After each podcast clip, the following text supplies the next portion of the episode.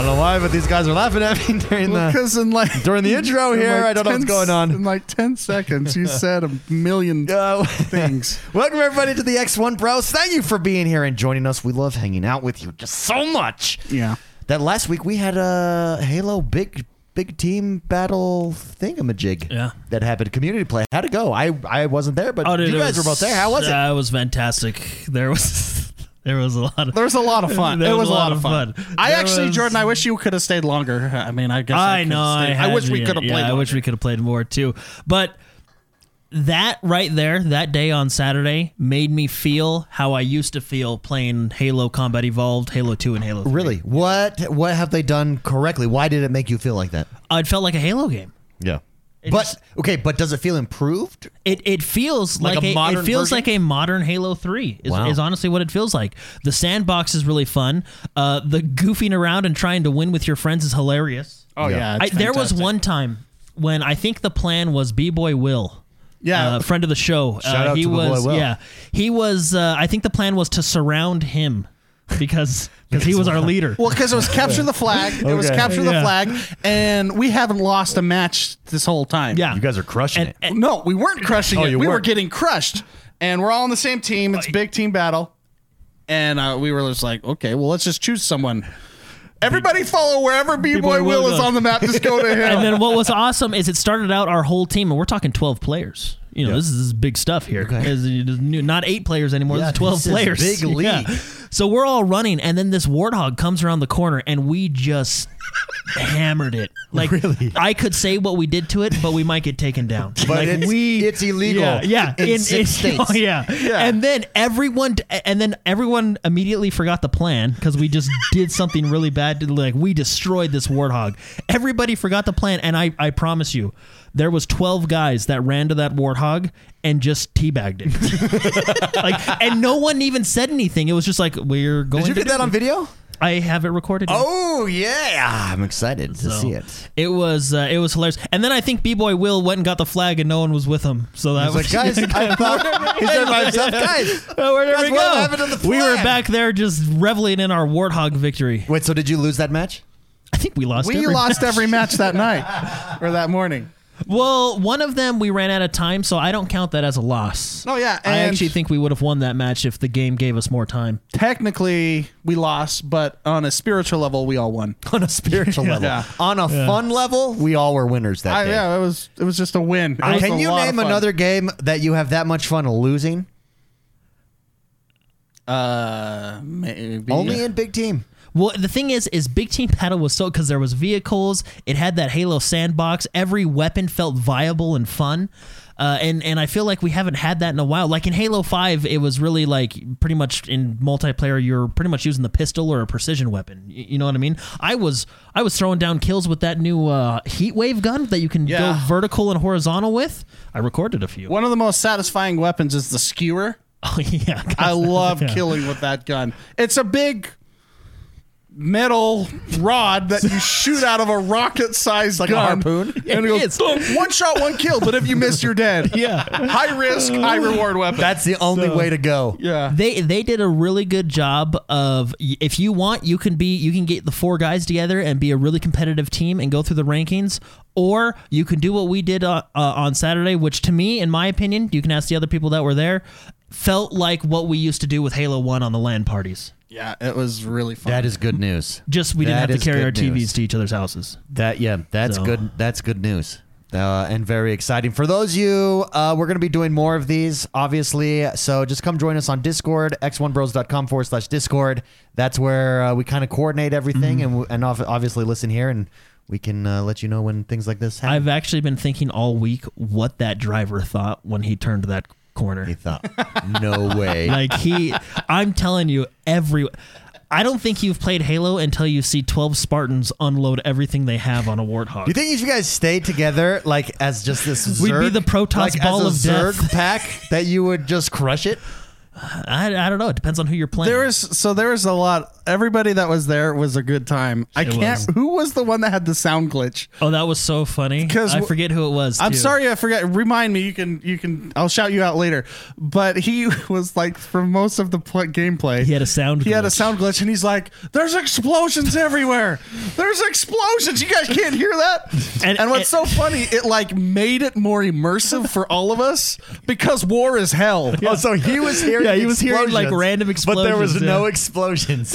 No, we were like, man, it's war. He was your shell. I think that was the response. I think it's war. He was your shell explosions because it's war, man. He was the shell shocked guy in the troop that went crazy.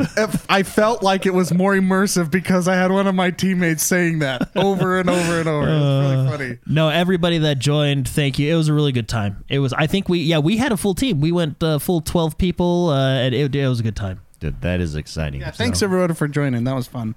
Yeah, absolutely. On that note, we actually got some leaks, since we're in the Halo mode, of Halo Forge. So Halo Forge is not releasing at launch with Halo Infinite, but we know Forge mode is coming, and we got some leaks via Twitter. Just real quick, let's review those leaks. According to the Twitter account, this is a news story over at techstory.com. According to the Twitter account, Halo Infinite leaked news. The new version of Forge will be a map mode editor familiar from past Halo games, but this time 343 Industries includes a complete scripting system, and you can see that where with the nodes that you can put together. A new scripting system. As we learned from the link, it seems that the creators of Forge will be able to script events using a series of nodes to optimize game logic. A lot of people were predicting this because of the new AI features. Very cool. If this leak is true, Infinite Forge could be the most powerful creative tool the community has ever seen. Well, it's essentially a game engine. It's a game engine right there. At that point, right? Yeah, absolutely. Very, very cool. So there's actually a video. I don't know if we can play the video, but I'm playing the video. It's just... it's in black. Okay. Yeah, anyways, they go through like all the options. You can build your whole complete map, do everything. Long-term, free-to-play multiplayer with a Forge mode. Perfect. That game will never end. Yeah. It's mods. It's the ultimate mod machine. This is my honest thoughts on this. We saw this earlier. Anyway, this is my honest thoughts on this. I think, so, me included, super disappointed that Halo wasn't launching with Forge mode, because I do think Forge mode is a big part of Halo, right? It wasn't a deal breaker for me, I was... Keep going, Jordan. Notes, sorry. It wasn't a deal breaker for me, but as a fan of Halo, I was disappointed about the no campaign co-op and the Forge mode, right? Now, I think 343 leaked this on purpose, now I'm no longer thinking I'm disappointed because Forge mode isn't coming. I'm thinking I can't wait till Forge mode comes out, because having these scripted features is insane. So you could create side missions, whole new campaigns via multiplayer mode in theory. You can, if this is, if what we're seeing here is true and it's as in depth as we're kind of being led to believe, you can create a whole co-op experience if you want. Yeah. Well, there is no limit to what you can create. Look at what this type of game editor did for StarCraft. Yeah. Yeah, no, agreed. Yeah, StarCraft they decided not to support it, and it still goes strong. Yeah. We have like the whole arcade. Before arcade even existed, you had these people making game types. I remember playing Helm's Deep in StarCraft, where they would create heroes, Lord of the Ring heroes, and... it would be one team would be attacking with limitless amount of horde, I guess orcs and all that stuff. And then you had, the scene in the books and movies, they made that in the game because they had power over AI. They had power over things like that. There is no limit to what you can create when you have this kind of game engine power to create. So it's actually, I think I said this last week and the week before, how the longevity of the game, it would be kind of a dumb idea to not have a battle royale in Halo. Yeah. However, seeing this, the longevity of the game, people can make their own battle royale Yeah. Within Forge. Yeah. Or not just saying that, you know, that type is they can make whatever they want. They can make whatever they want, and that in itself will increase the longevity of the game by itself. So I didn't have this knowledge before. If this is true, I actually think that this is going to extend the game infinitely. Yes. StarCraft has been around for so long. Well, look at games like Look at games like Skyrim. Skyrim does not go away. Grand Theft Auto does not go away because of mods. This is more than that. Way more. Really. Yeah, way more. Yeah. And so it really does make it infinite. It does feel it really does feel like Halo they see as this capstone to Game Pass. In other words, it's free to play, the campaign, it's this entry point. It is going to be what they hang their hat on, Xbox. And I mean, it should be. It's what created Xbox, essentially, and the reason we have Xbox today. But it just feels like they're going all out. Yeah. And they're building it for the future. Imagine 1 year from now. 1 year from today, the number one streamed game, the number one tournament esport game could very well be Halo Infinite. Yeah. Well, if you notice while watching these tweets, you can. It looks like he's using a controller to do this Forge stuff. If you're looking at the videos and the tweets, especially towards the beginning when it brings up a wheel and stuff and how he's navigating, it looks like it's a controller. Now, my next thing when I saw this, when I saw that like Node stuff, you know, programming stuff or you know the Node AI and all that, yeah. I was thinking, okay, if they can do this on console as well as PC, because sometimes you'll have games like Neverwinter. It has a create a quest system, but it's only on PC, and then you can download it from your Xbox, but you have to go to your PC. If they can do this on both the Xbox and the PC and make it easy for players to use and, you know, have the in-depth tools that creative players want and need, I think it can it can be a game changer. It can be the new standard. Yeah. So... I really do. My conspiracy theory, I think 343 leaked it because now I think if you were disappointed about Forge before, you're probably still disappointed it's not at launch, but you're thinking, oh man, I'll wait if we can do this kind of customization. Yeah. Yeah. So yeah. There you go, Halo Infinite. It's this bright shining star in our future that just gets more and more exciting with their experiences during the flight test. It's they just seem like they're doing things right, especially on the multiplayer side. Now, the campaign is going to be interesting. Yeah, that one we're still... everything I've seen this year, I'll say, seen recently and played for Halo, I've really enjoyed and I really like the direction they're going in. That being said, we still haven't seen much on the campaign. Joseph Staten said that they're kind of in the closed door mode, just getting all the bugs fixed. There was that leak on Reddit, if supposedly from an internal employee, right? If it's true, then it kind of makes sense why we haven't seen stuff from the campaign yet. But I don't know. There's still like that reservation in the back of my head, like, what, is there a problem? Like where are we? Is it gonna? Would you have a problem if they delayed campaign but brought out the multiplayer mode? You think it has to come out in one package? I don't think I would have a problem with it. I think the more you separate your game, the more you hurt your game. Like the thing is because I don't know. I mean, maybe it brings hype back to your game, but I don't know. Yeah, Forge mode leaks, guys. Go check it out. David, can I say something? Yeah, go ahead. I think the correct sequence in releasing separately is single player first, then multiplayer stuff later. If you do it backwards, you get that. And if Halo is doing it right, meaning if they get me hooked to the multiplayer, they have the carrot on the stick, however they do it to keep me invested and interested perpetually over time, then I have less of a desire to go back to campaign. Yeah. Whereas campaign, everything's fresh. I want to play it now. Let's get this over with. Let's play the 6 to 10 hours of the campaign. And then I graduate over and then I'm permanently invested in Halo multiplayer. I think that's the correct way to do that if you are going to do it that way.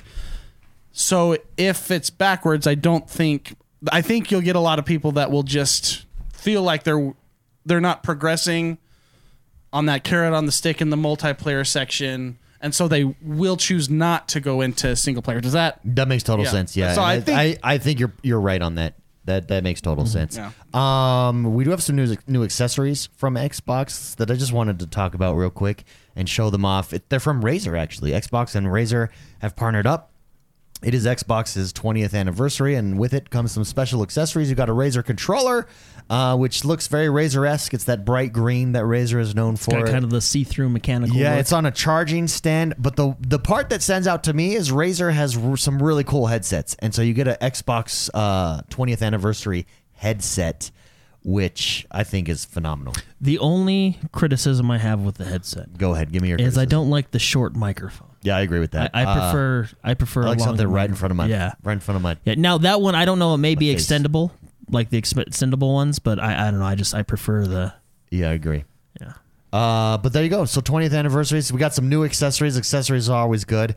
It's always fun. Breaking news. As of earlier today, late last night, Grand Theft Auto Trilogy. Yeah, didn't we get rumors a couple weeks ago, and now it's official? Yeah. The rumors are over.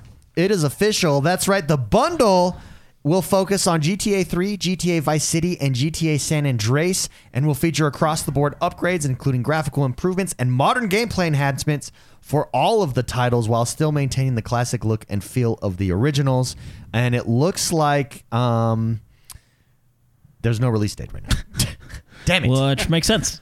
Yeah. How do you do modern gameplay enhancements, but maintain the mechanical feel of the game? Yeah, that's a quote too. While maintaining the classic look and feel of the original. Style.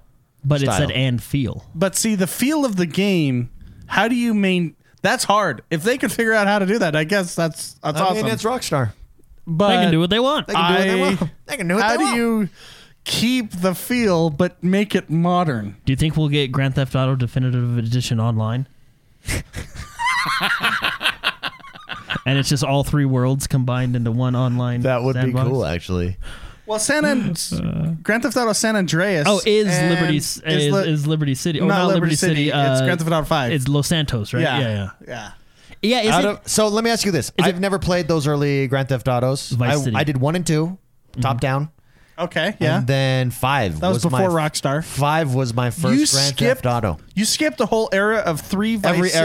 Era. Yes. Grand Theft Auto 4. So is this trilogy worth it or no? Well, one of my favorites is Vice City. Okay. A lot of people say to own a nightclub. The music alone, it's the 80s. It takes place in the 80s. Okay. In Miami. It's very 80s. It's cyberpunk before cyberpunk? No, cyberpunk is 80s. Cyberpunk. Yeah, but that's an 80s feel, too. Okay, well, I guess it's like Blade Runner. I guess Blade Runner is 80s, if that's what you're saying. A deviation of the 80s. No, like not future, David, not futuristic, not augmented arms and stuff. It's straight up an 80s, like, gangster style game. It's awesome. Yeah, it's really good. I liked Vice City. San Andreas was fun because you had to like work out. You had to look after your health. San Andreas, I think, is one of the deepest Grand Theft Auto games to date. It had a lot of features with everything you could do. I don't think even the new ones come close to how deep and how many things you can do with your character. As all the others. Like gain weight and lose it. Yeah, and you can pick up a bicycle and then go to a skate park, and then there's actually mini games with tricks at the skate park. You can go lift weights, and it actually like pumps you up. Your character gets stronger, and there's mini games all over the map. There's even there's gang war mini games going on the blocks. That's kind of like your end game in the game itself. I mean, they made endgames before endgames were endgames. Yeah. That makes no sense, and I don't know what I'm trying to say. I'm just saying San Andreas is one of the deepest games as far as things to do that Rockstar has ever made, and I don't think even the new ones come close to how deep that game went. Interesting. Yeah. So you're saying I should play it. It's good. Yeah. And Samuel Jackson is... Yeah, isn't he in it? Isn't he's the cop? Yeah, that's right. He's one of the cops. It's a great story, and Rockstar always nails story. So I think it's going to be fine. The hardest one, I think, to play is going to be Grand Theft Auto 3, because that was kind of their Mario 64, in a sense. That was their first take at I wonder if that's what they wanted to create in this live, immersive, open world 3D game. So that one might feel the hardest to play. Yeah. And maybe that's why they're doing that. Yeah, well, I wonder if that one's going to get the most work. Yeah. You know? Even Vice City's going to have that as well, but Vice City's... Well, the thing is, if they can give me like Grand Theft Auto 5 movement and controls in Vice City, I'd still be happy. Well, I mean, I'll be happy just playing Vice City anyways. In Miami. Yeah, it'll be interesting what that means with what they said. What it actually... How it translates. How they modernize those games. What we get from that. In Vice City. Regardless, I mean, it's super exciting. It was just a rumor. The rumor is real. Grand Theft Auto Trilogy is coming. Very, very exciting. Now, we have a couple games that we jumped into this week, some big major hitters. We have Battlefield 2042, and we also have Far Cry 6. But before we jump into either of those, I played a new game this week. All right, let's... So, because those are the big hitters. This one flies under the radar. Last week, Keir Thompson wrote in and wanted to know if we tried Lemnis Gate yet. This is a game that is on Game Pass, and he described it as a turn-based strategy first-person shooter, and he says he's been playing it and absolutely loves it and wanted to know our thoughts, and so I thought, well, let's go check it out. So I downloaded it actually right when I got home, and I played it all weekend. I played it all week. This game, if you love strategy, if you love turn-based strategy, and you want to take it up to an 11, that's this game. It is so cool. It's literally first-person shooter turn-based strategy. So what it is it's offense, defense, or sometimes you're both going for a point at the same time. It's one-on-one. You can also do 2v2, but I primarily play one-on-one. You've got 5 characters, something like that. Each of those characters has their own weapon. They each have their own ability. On your turn, you get to deploy one character, and you play him first-person mode, and you have 25 seconds. When that 25 seconds is up, that player's turn is done, and the time starts over, and you're the next player, the opponent goes, and he gets to deploy a character. Meanwhile, what you did with your first one just continuously replays. So he can counter that character... He can, avoid that character altogether, or maybe your character, you've placed him there strategically to attract him to you. Then your next character plays. It's like if Tencent became a video game. I feel like this is first-person chess. It's first-person chess. It really is. On steroids. It is so much fun. Played it last night, one-on-one, a bunch. Played, like I said, all week. It's one of those games... that is just cerebral. Like, you get sucked in and you're thinking to yourself, all distractions are gone and you're in the zone, and I love it. Cool. So there's 7 characters. Sorry, for each of the games, and it's a lot of fun. It is on Game Pass, everybody. I highly recommend you check it out. Shout out to Keir Thompson for introducing us to this game, but we need to play, guys. It's a blast. I think this game. I started playing in ranked mode. That does have a ranked mode, and I crushed some people who clearly were new. But good for you. But then I got crushed, and the way people are like, when you're really good, you have this map knowledge, and it was blowing my mind. They're not even playing the objective, but they're manipulating the map by what they're doing with their character. Like, they'll fire into this blank space. And now it prevents you from even going down that lane. They're zoning you out. Yeah, it's so good. Cool. A lot of fun. Highly recommend it. That's Lemnis Gate, everybody, on Game Pass. Go check it out. That brings us to the big hitters. Battlefield 2042. Yeah, there was the beta this week. Beta was this week. Jordan, you had a chance to play it. Spicy, you had a chance to play it. Let's start with Jordan the man. Is it what you thought it would be? Go. For the most part, yeah. Wow. Yeah, and that's really good, because you thought it would be really good. Yeah. Well, I was hoping it would be really good. So, no, I think this is the Battlefield game that we've been waiting for the past couple of years. That we don't deserve. No, I really like it a lot. I think the gameplay loop is solid. For the most part, all the guns feel good. There's some cool gadgets, and they added the new operator system. That's kind of cool. The operator system, I'm actually still kind of iffy on. I don't. There are some operator, and it might just be my play style. There's some operators that I think are way better than others. Given we only have 4, and there is going to be more at launch. Okay. The medic operator, for example, I think she either needs to be like retuned or adjusted. Because she doesn't feel like she's on the same level as some of the other operators, you know? So I don't want it to turn into a meta of everybody's using grappling hooks because he's the best operator. Okay. You know, stuff like that. Well, so, that'll be tweaked. No, I'm sure it will. Visually, the game's gorgeous. Did you find that to be the case as well, Spicy? Yeah, it's a very pretty game. Yeah. Extremely pretty. I'll skip ahead so you can see like foliage and stuff. How pretty! Oh, that's where I died.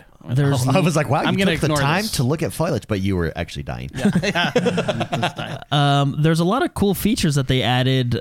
For example, and this happened, I think, in other Battlefield games. It just looks prettier now. When a helicopter comes low, the trees bend because of the wind of the helicopter, which is really cool.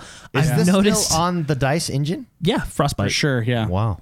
So I have noticed one thing that's really cool. I think it's a cool little feature is when you're in a building, if an explosion goes off in that building, the fire alarm goes off and like fire extinguisher stuff comes down. Yeah, just details, right? Detail. And that stuff kind of hurts you because it's cold. Oh, you know, so it's really interesting. No, overall, I had a really good time with the beta. I enjoyed it. I like the gameplay. I like the maps. They're huge. Mm. I like the 128 players, so we're playing on the Series X, so we do get the 128 players, so I can't say to old generation consoles because they have the smaller player count. Sure. Most of the issues that I have with it, I believe are fixable before launch. Or beta issues. Yeah. Okay. For example, you notice Mark has his score popping up on the right side of his screen. I would prefer it to be more centered. You kind of don't even notice it. Yeah, you really don't notice it's there. I'd prefer it to be more centered, kind of like in Call of Duty or older Battlefield games. There's a lot of graphical issues, like popping? Not popping. Popping and locking? Flickering. Like flickering, the map will flicker. Is that a robot dog? That is a robot dog. Yeah. Did you call it in? No, I never called in a robot dog. You can, though. I know I can. What is the robot dog's job? He's like a recon dog. Isn't he like a turret dog? Yeah, he shoots, but he like recons as well. So like, you know where people are when he shoots. It's one of the abilities of... I love that you're firing at someone dropping in a pair. It looks good. It looks really good. Yeah, the sandbox is strong with this one. Yeah, it really is. But no, like I said, yeah, most of the stuff like that, I wish the text for your points was. We're gonna see some glitches coming up here. Was shifted over more to the middle. Hey, buddy, you okay? There was a bunch of like graphical issues flickering on the screen. So sometimes there's a character here floating. Right here. Floating, stuff like that. Sometimes when you pull weapons out, the weapon wouldn't fully render. Yeah, you know what I mean? So it's beta stuff. Yeah, a lot of beta stuff. There was a little bit like networking and lag, but again, beta stuff. The bigger issues were... One of the things they didn't have in the beta, and I assume it's just because of the beta. We'll have to see when the real game launches. You cannot customize your loadout in the deploy screen. Now, you can customize... So, okay, you can and can't customize it. Let me be specific. You can customize what you bring in, but you cannot customize the attachments on that loadout, and that's something you were always able to do in previous Battlefield games. Now, they didn't have that in the beta. You could just pick, I want the M4, and now I go in, and then you have to customize your M4 in the game. I hope when the when the real game comes out, that is still a feature that they have, because I would like to customize my loadouts sometimes in the deployment screen rather than spawning in and having to use the plus system to do it real quick. That being said, the plus system is one of the greatest features they've ever added to a game. And you don't realize how good it is until you use it in real time. Why? The plus system, for those of you that don't know, is you can change the attachments on your weapon on the fly. And what you can do, and I think Mark's looking for it right now, but one time, I was set up for long range on my M1 or M5, I think it was, and I went into a building and I immediately pulled up the plus system and switched to a close range scope. And it just... being able to have that ability to switch to what you need depending on your situation is super incredible for gameplay. And it, I think it's the best feature in the game. Interesting. Yeah, it's really neat. I mean, I experienced the same thing. I like to play as a sniper. I think the sniper class in this game is the funnest class. Easily. It's extremely fun. But when you are playing as a sniper and all you have is a long range weapon, it's really nice to pull up the plus system. That's what we'll call it. Is that what they call it? Yeah, it's called the plus system. It is called the plus system. It's weird for the first 10 seconds, but then once you figure it out, you're good. Then I just hot swap the scope off, and then I'm just using iron sights with my sniper, and then I was able to get kills close range with it as well. It's a really well thought out, cool system to just in the fly. Oh crap! There's a team approaching me. I don't have long range. I'm only long range. Pop, pop, pop. I'm good to go. Let's see if I can take him out now. That's cool. Mm-hmm. That is cool. No, it's very cool. And what I'm hoping they bring to the pluses, and I assume this will be the case, is we'll be able to customize what is in our plus system per weapon, per class. You know what I mean? So then we'll know, like, okay, if I hit, on console, it's the left bumper and then the D-pads. If I hit left bumper Y, I immediately go to my close range setup, and then left bumper YY is my long range, or you know what I mean? Whatever you have set up. But no, I like what they're doing with it. I've said it before. I think modern setting is the best setting for Battlefield.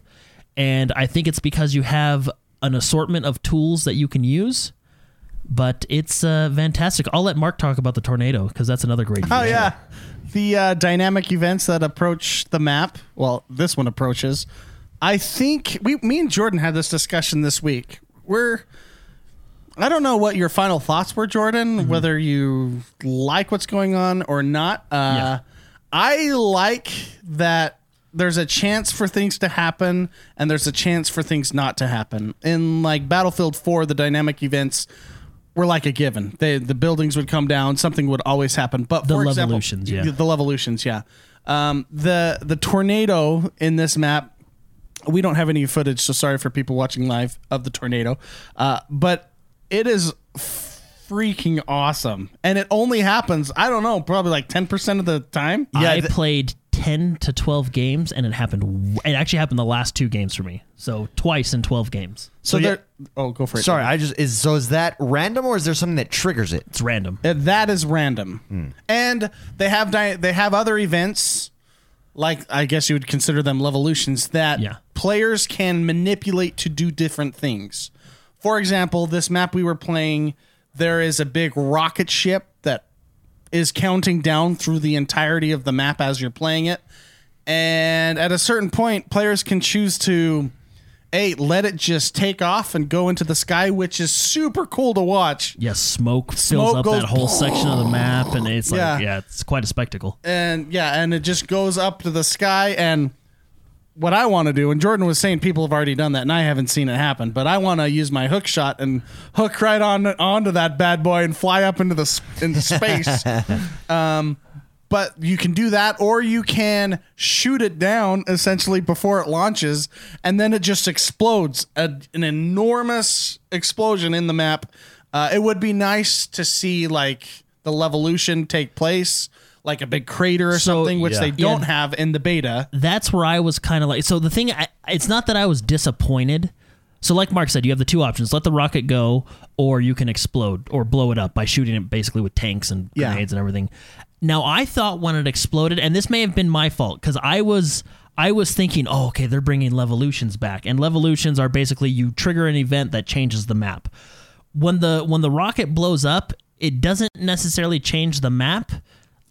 It just kind of sends debris everywhere, and if I remember correctly, I think that debris despawns after a certain amount of time. I can't say for sure, but it doesn't do anything that changes the map. Now, the map is so big, because these are the biggest maps we've ever had, that you probably couldn't change the whole map. But like Mark said, maybe a cool crater there at the D, or it was the B flag, would have been cool. But I don't know.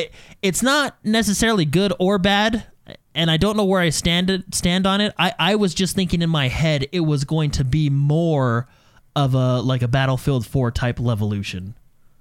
Yeah. And it was just an event. Yeah, so you can do that. Or what I think is one of the coolest things is there is a tornado that approaches the map, and it approaches from a far distance away. You can sit there and watch it for like 10 minutes, come closer and closer, and it changes. I'm going to say that it changes how everybody plays the game, because when there's a huge tornado going across the entirety of the map, everyone stops shooting each other and runs, and then just starts zipline or just like windsurfing, because you can pull out your parachute and just sit there and windsurf the tornado. Choppers are trying to hang on, you know, fight. Jets are flying through it for fun, because it's so much. It was honestly, besides sniping, I think that's like the funnest part of the game. I took a Humvee up to it, like Helen Hunt from Twister. And, Helen Hunt from Twister. Yeah. And did you bring Dorothy? Yeah. And I wanted to see what it would do. It threw my Humvee across the map. I was like, whoa! And then I did the same thing. I windsurfed it. It is a spectacle. I think for the first month of the game, it's going to change the gameplay of the map, because no one cares about objectives when that thing comes out. Everybody wants to just go have a good time. Yeah. After about a month of seeing it, people get bored of it, and we'll get back to normal Battlefield. One thing I do like about it, though, that I think should be said is, and this goes again to the map design. So when the tornado comes in, you can see the path it's going to take. Now, the maps are so big that the tornado's not going to cover the entirety of the map. So what's nice about it, if you consider this like a gimmick type of gameplay, or you're not a fan of the weather event or whatever, you actually don't have to deal with it. You can stay in a safe area and still play the Conquest game mode as you would normally play. I personally don't think it's a gimmick. I actually think it's a super cool feature. It was. And it is one of the cool, because of how good looking this game is, it's one of the coolest things you'll see in a multiplayer experience. With 100+ players playing it. Yeah. But so Respawn has had his finger in this game. There's definitely new leadership over the Battlefield team and the Battlefield experience, or at least renewed focus. Yeah. Does it would you say it clearly shows? Yes. Yeah. Yeah. I mean, so quickly, let's do like I'm going to do like a TLDR, too long didn't read, of my summary, essentially, of what I think about the game from what I played. The game is very fun. First and foremost, I played single player, multiplayer, but by myself. And I still had a really good time, which tells you a lot about a game. Usually you don't have I didn't play with you, Jordan, so I didn't play with any friends, but I had a good time by myself. Sure. Mm-hmm. I like a lot of the things that they have going in this game. Jordan was saying he doesn't know how he feels about I call them heroes. I don't know. Yeah, the specialist. I don't know yet. Yeah. I think I need to see all 10 of them, or all of them. You know, I don't know yet. A new feature that's new to this game is the fact that you can essentially take the assault class and add what has traditionally been gadgets for specifically specialists, or support or engineer. You can change what you bring to the loadout a lot more. It's more open instead of having limitations on specific loadouts. What I mean by that is in other games, when you're trying to level up like assault or specialist or engineer or whatever it is, you're limited to those weapons and you're limited to those, those tool sets that you have.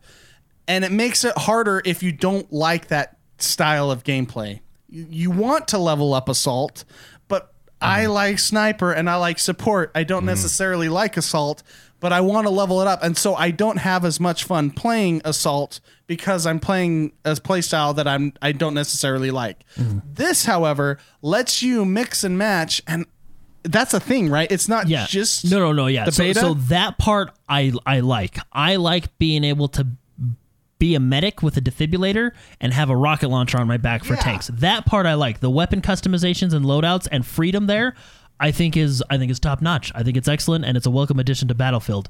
What I don't know how I feel about yet is the specialists themselves. Okay. Because to me, I feel like McKay and Boris are clearly, in my opinion, the two better ones. Sure. Over the ghost guy and then Flakela. I can't remember her name, but she's the medic. And that disappointed me because I liked being the medic.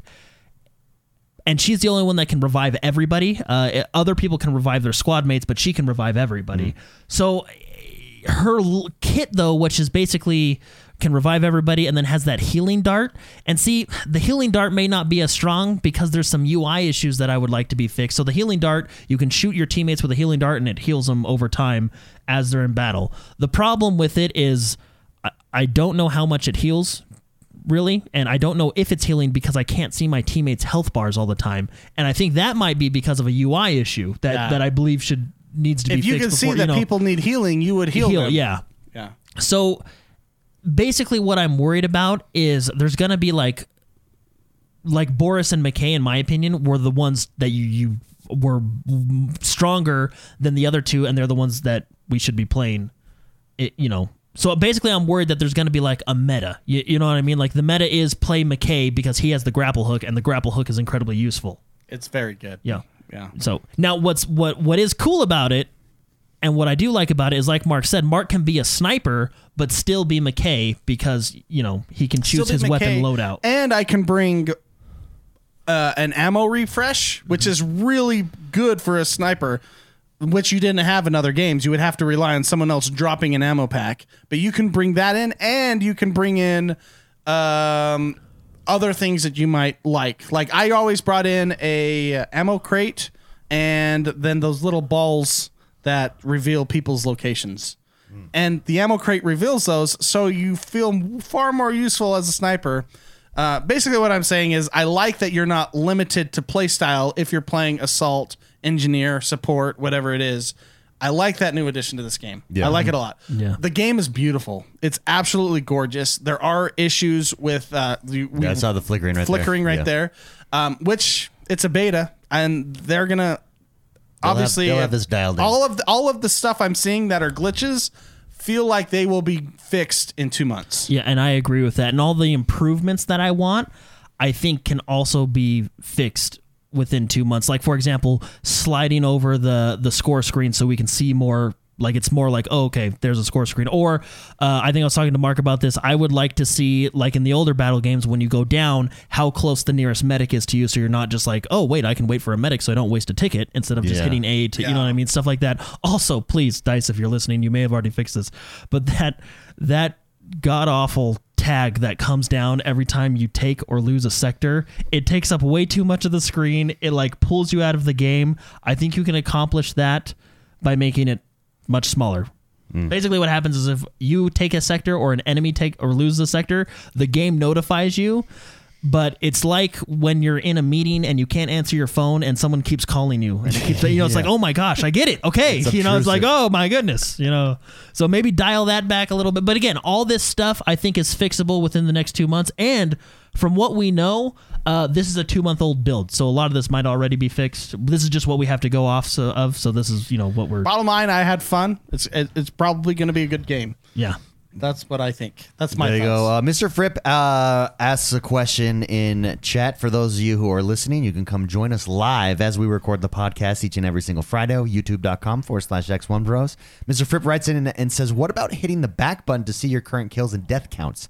If already discussed, I missed the first part of the show." See, that's the thing. I think you mentioned it briefly, Jordan, but go for it. Yeah. Oh, so like you're saying, like when you hit the back button, it pulls up the score screen? Yeah. Okay, so in Battlefield, it's different. It's always hold the start button, or at least it has been for the past couple games. If you hold the start button, it pulls up a summary of everything. Now, it's not a traditional... It gives you your stats, which is good on the right-hand side. But not very clearly.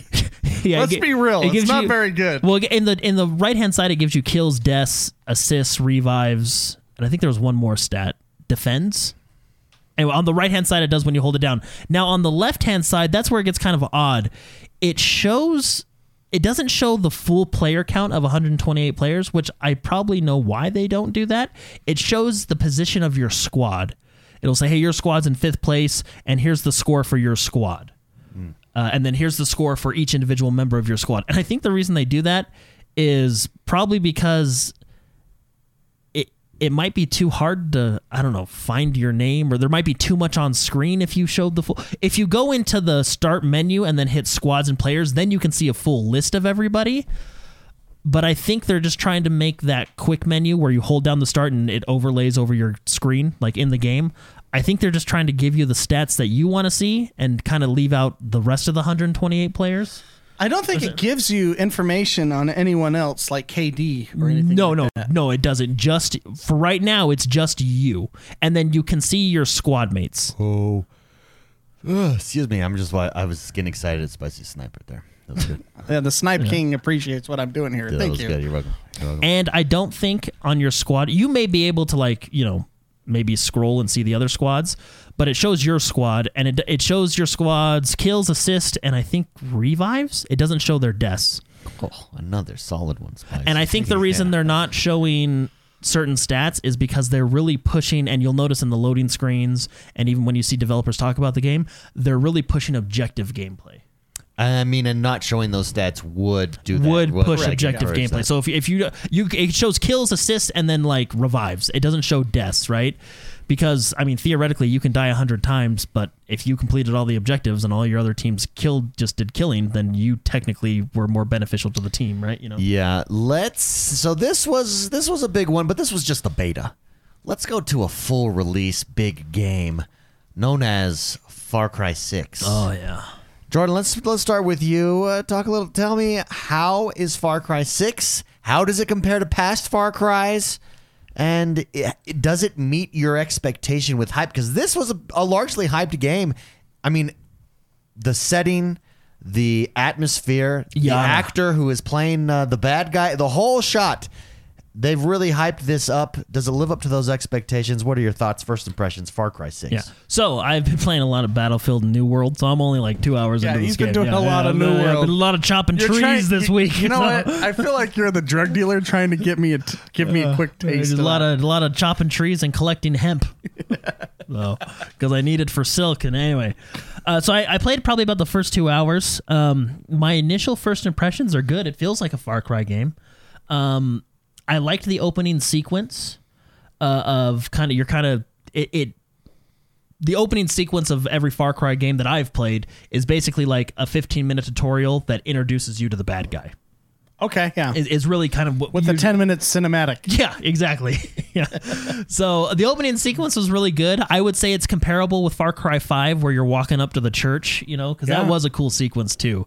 It's kind of heavy. Did you feel that? I felt like really sad for these people. Yeah, it's Far Cry. Yeah, okay. So it's not Far just Cry's, me. It felt a little heavy. We're not playing Peggle. Okay, yeah. I don't know why. This is not the happiest game ever made. Yeah, it was pretty heavy. So I was like, you know, viewer discretion when you play this game. But some quick things I really did like. I like the setting.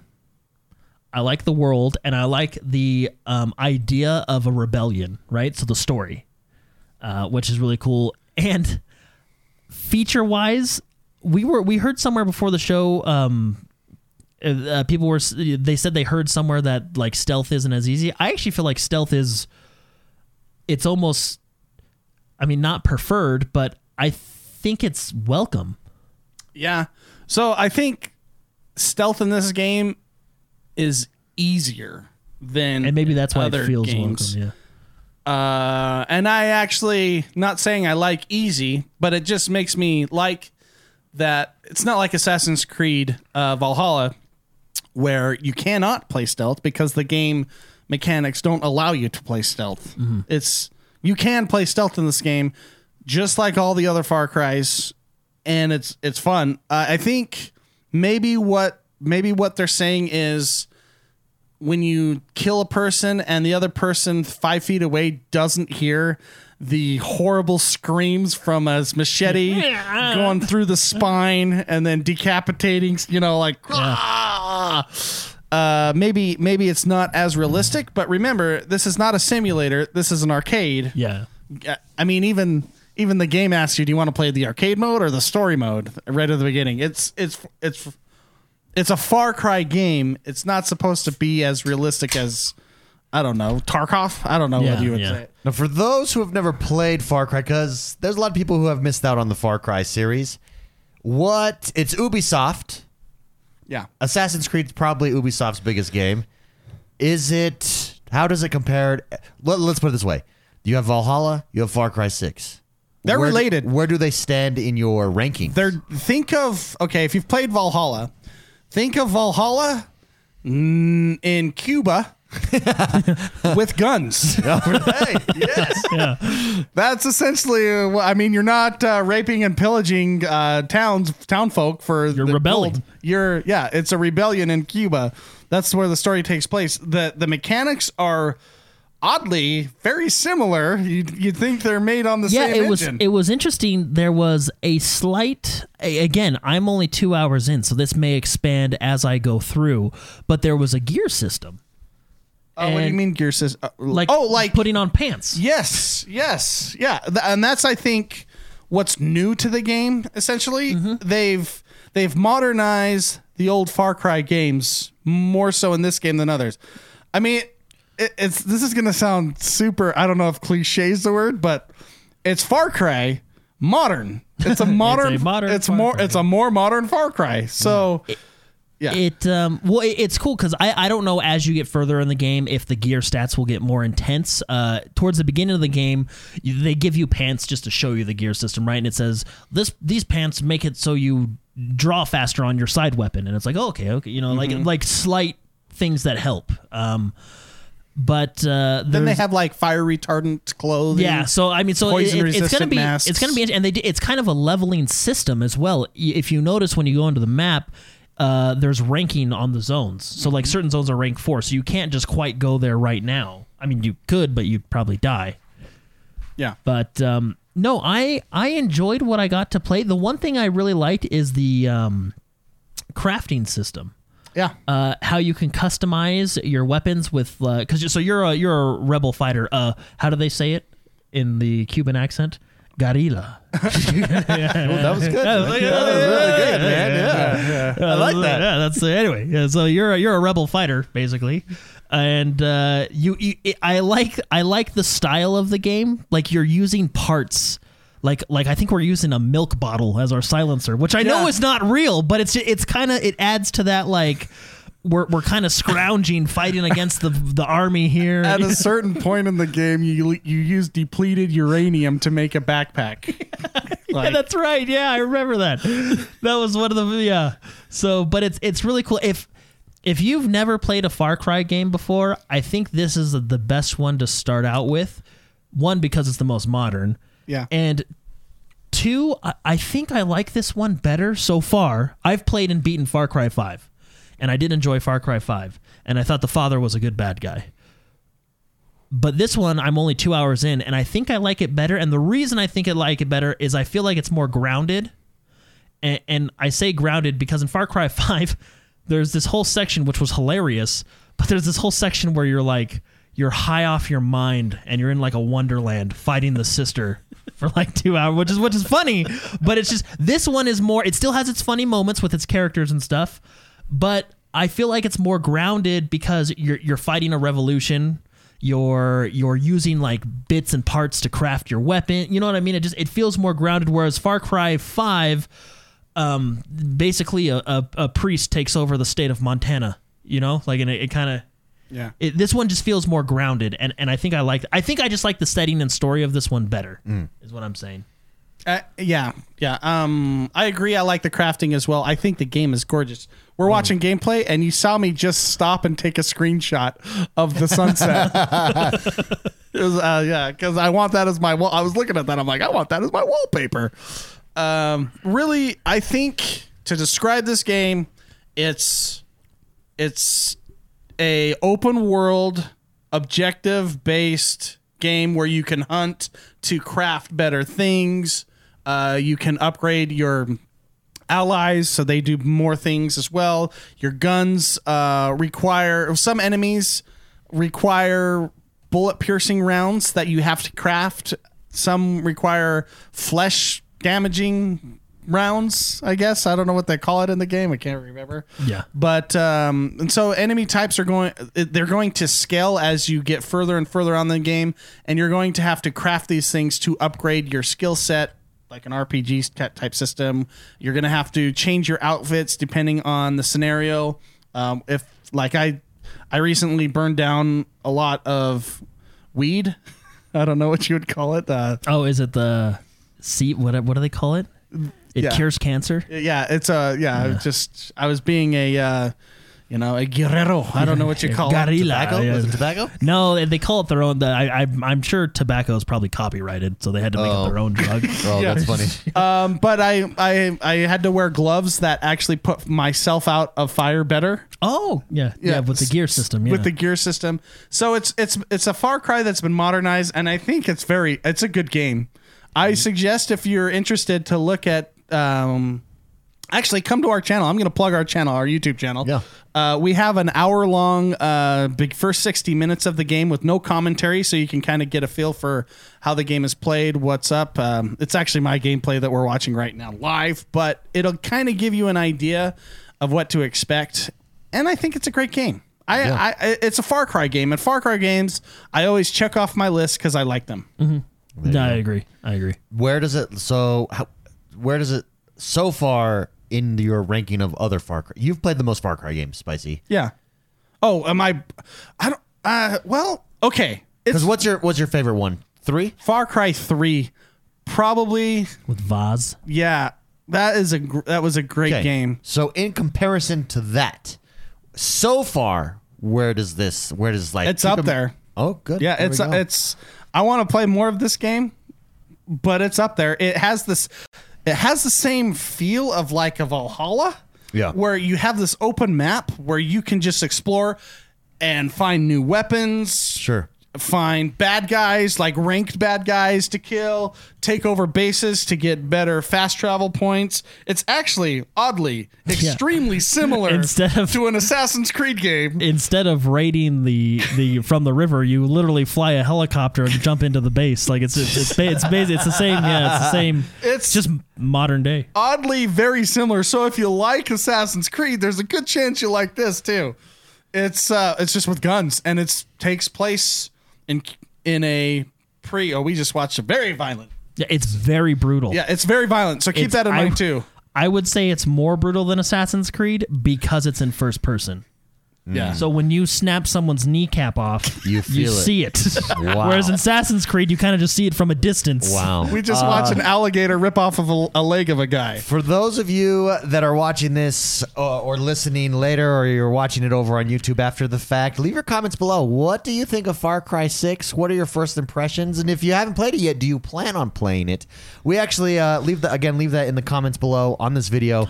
For those of you, we did post a poll. We asked people, what did you think of Far Cry 6 so far? We got some responses. Here's just a few of them. Andrew Colanine says, I've played enough Far Cry games to know that I should wait for a sale for this one. So he's not yet played it. Yeah, it's very similar.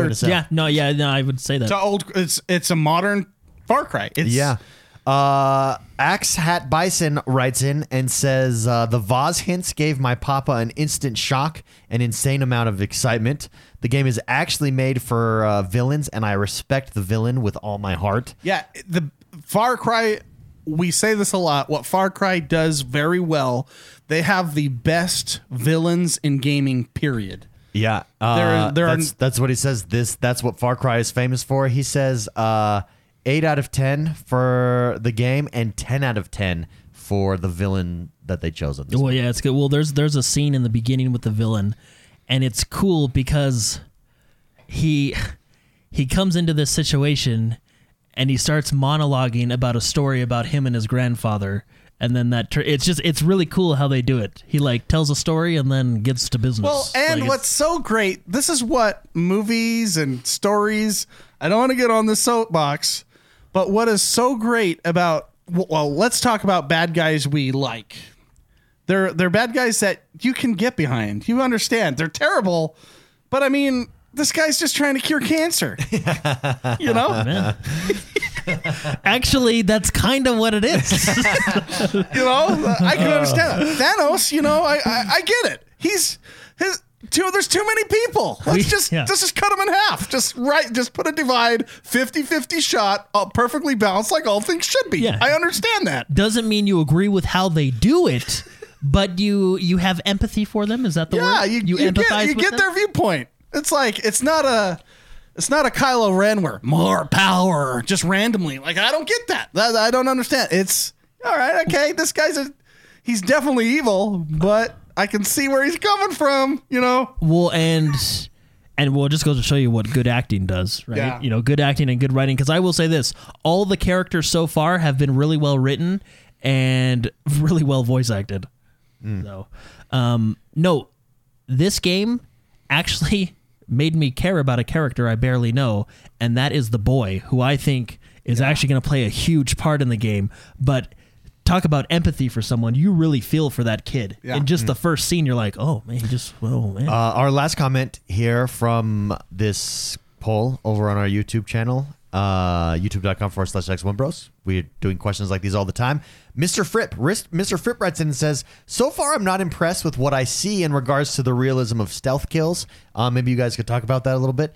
For example, I've seen many times multiple NPCs close to one another, and one of them does not hear the other get brutally stabbed. Yeah, that's what Mark was saying. I think you stepped out when I talked about this. Oh, my bad. I apologize. Oh, that's okay. I'll tell it for you. Let me finish this statement, and he doesn't hear the body at the floor. I've also seen the main character chamber a round right behind an NPC, and the NPC didn't hear it. He says, I know it's hypercritical, but that kind of stuff turns me off. Sure. But the game does look amazing. He says, I'll probably catch it on sale. So all I say to this is, it's not a simulator. It's an arcade game. Sure. That's how Far Cry games are, essentially. Yeah. It's you pay more attention to where they're facing, not what they can hear. Oh, I see. Yeah. They're deaf, but they've got good vision. It's a traditional stealth game. Most stealth games are where you're facing, even though the animation. Just turn the animation noises off. You can technically Agent 47 anybody super silently. It's very flamboyant in how you kill somebody, and it's very loud. So it's probably very distracting for, let's say, like Mr. Fripp to see. Yeah. You stab a guy with a machete right through the spine, next to the other guy, and he goes, ah! And then you pull it out and stab him in the neck, you know, right down into the rib cage, and he's like screaming, and you put him down, and there's another guy that's like, just smoking. Yeah, facing the other way. Yeah. So it's not a simulator. I think I was out. I remember you saying. Yeah, that's what we were talking about. It's not Hitman, and I wouldn't even. It's not Metal Gear Solid either. You know what I mean? Like it's very. But the thing is Far Cry is an in-your-face game, and I think that's why it is how it is. But no, I think that's. It's a very arcadey. It's arcade. You can stealth and play the game stealthily. But once you mess up, the whole world turns on you, and you go Rambo. You go Commando.